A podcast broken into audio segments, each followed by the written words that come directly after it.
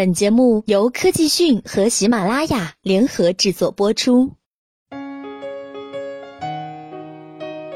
最近，美的集团和格力集团正因为专利官司打得不可开交。不过，美的却怨后起火，遭遇了十亿理财产品的诈骗。经过整理，发现这竟然是一场为美的集团精心布置的骗局，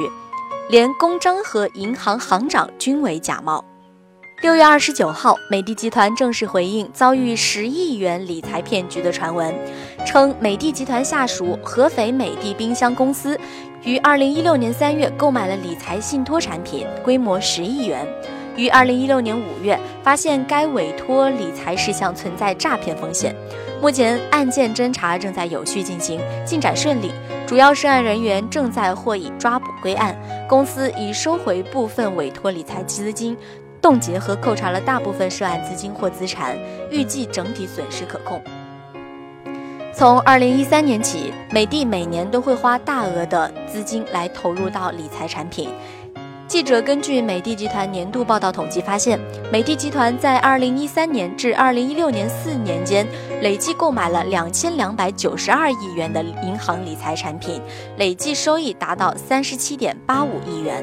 根据财经媒体网易清流工作室六月二十九号消息，美的集团下属合肥美的公司去年三月遭遇到了一场为其量身定做的理财骗局。根据报道，去年美的金融中心安徽分部的负责人李某向其大学同学透露，美的理财业务最重要的要求是要有银行兜底。随后，上述这位大学同学辗转通过一位证券公司的投资经理，向李某介绍了一个七亿元的理财项目。美的经过实地风险调查后，购买了一份七亿元，名为“财通资产创银一号单客户专项资管计划”的理财项目。美的七亿元理财资金由农业银行成都武后支行出具兜底函。借调上海财通和渤海信托，最终流向三家借款公司。据报道，放款后的两个多月，二零一六年五月，美的方面发现，无论是银行兜底函、行长盖章，还是资金流向的三家公司授信资料，均为伪造，上面盖的公章也是非法私刻。负责接待的客户经理陈某亦为假冒，而陈某等人用以接待美的方面的办公室，而实际上是农行成都武侯支行一位姓陆副行长的行长办公室。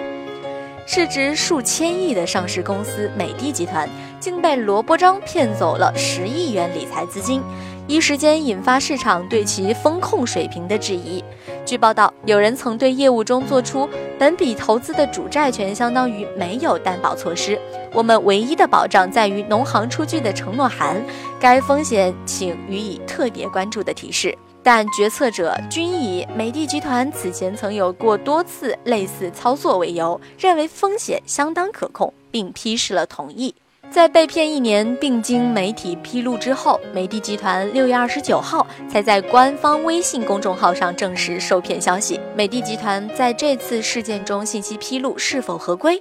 对于信息披露问题，美的集团方面回应：鉴于该诈骗事项预计的损失金额有限，在信息披露及会计处理上，公司遵循了相关的法律法规及会计准则的规定，不存在违规项目。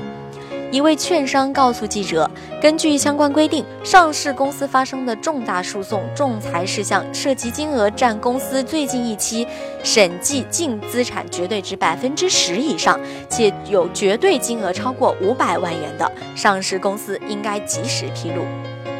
数据显示。美的集团二零一五年年末归属于上市公司股东的净资产为四百九十二亿元，没有触及披露要求。记者梳理美的年报时发现，公司热衷于购买理财产品等方面的投资，但是遇到较高风险的投资并产生损失之后，依然会尽量避免对此类产品进行投资。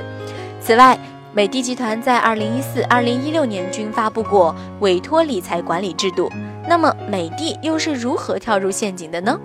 据报道，美的当时购买理财产品时，子公司美的金融中心安徽分部的负责人李某向其大学同学透露，美的理财业务最重要的要求是要有银行兜底，让其一步步进入了陷阱。好了，更多资讯请关注科技讯。